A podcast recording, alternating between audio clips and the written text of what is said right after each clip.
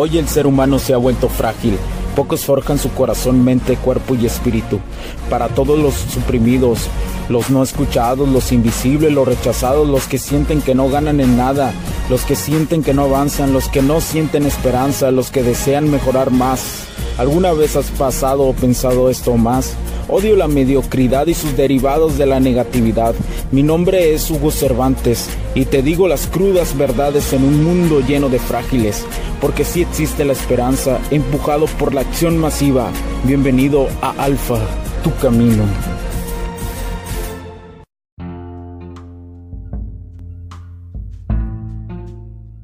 Los organismos son poblaciones y las poblaciones son organismos.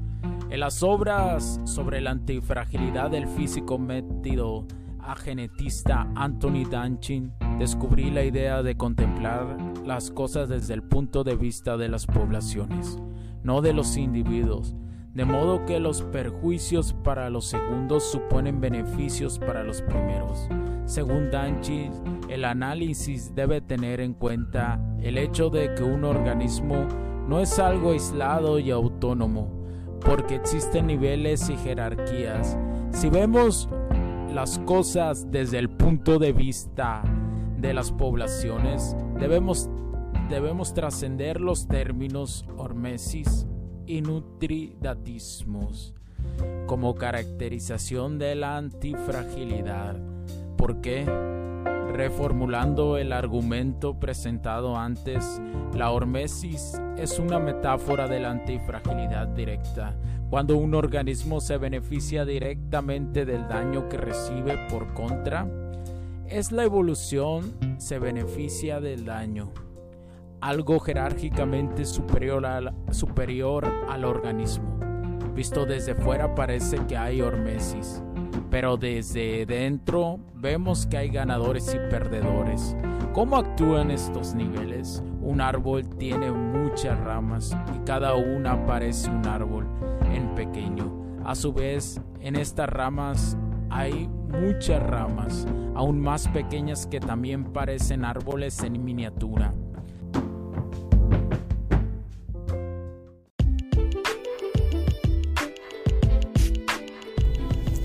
Sé que estás disfrutando de este capítulo y muchas gracias por tu tiempo.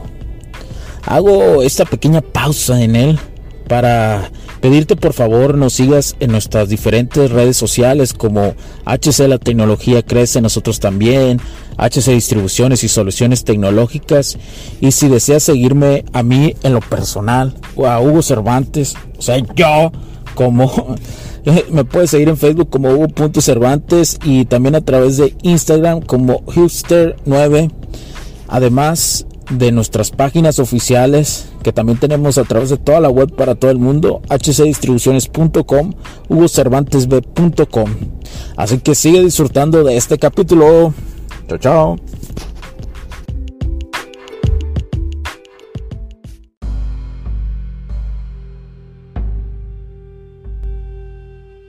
Es una manifestación de la llamada autosimilitud fractal, una idea debida al matemático Benoit Mendelbrot. En las cosas se da una jerarquía similar y desde fuera solo vemos el nivel o la capa superior.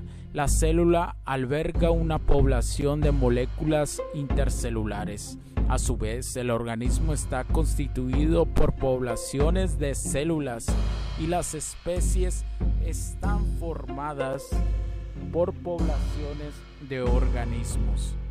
Cuando aparece un mecanismo que fortalece a una especie, lo hace a costa de algunos organismos. Y cuando un organismo se refuerza, lo hace a expensas de algunas células.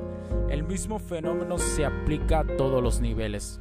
Por ejemplo, si ingerimos una sustancia venenosa en cantidades pequeñas, el organismo por el que mejora nuestro organismo, el mecanismo por el cual mejora nuestro organismo, según Danchin, es evolutivo dentro de nuestro sistema. Unas proteínas malas y débiles de las células son reemplazadas por otras más fuertes y más jóvenes que se conservan u otra operación similar. Cuando ayunamos, las proteínas malas son las que se descomponen primero para ser recicladas por el cuerpo en un proceso denominado autofagia. Se trata de un proceso puramente evolutivo que selecciona y elimina los débiles, pero tampoco hace falta aceptar una teoría biológica dada como el envejecimiento de las proteínas o la autofagia, para admitir la idea general de que las presiones para la supervivencia en el interior del organismo desempeñan un papel en su mejora global ante un estrés externo.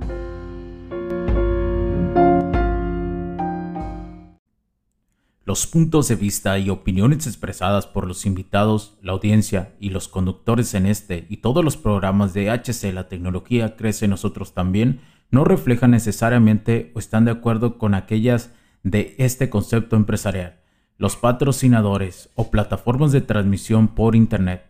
En estos tiempos controversiales creemos que el derecho a la libertad de expresión y el derecho a la libertad de prensa y acceso a la información conferidos a nosotros en los artículos 6 y 7 de la Constitución Política de los Estados Unidos Mexicanos y la primera enmienda de la Constitución de los Estados Unidos de América son absolutamente esenciales para la sobrevivencia de nuestras naciones.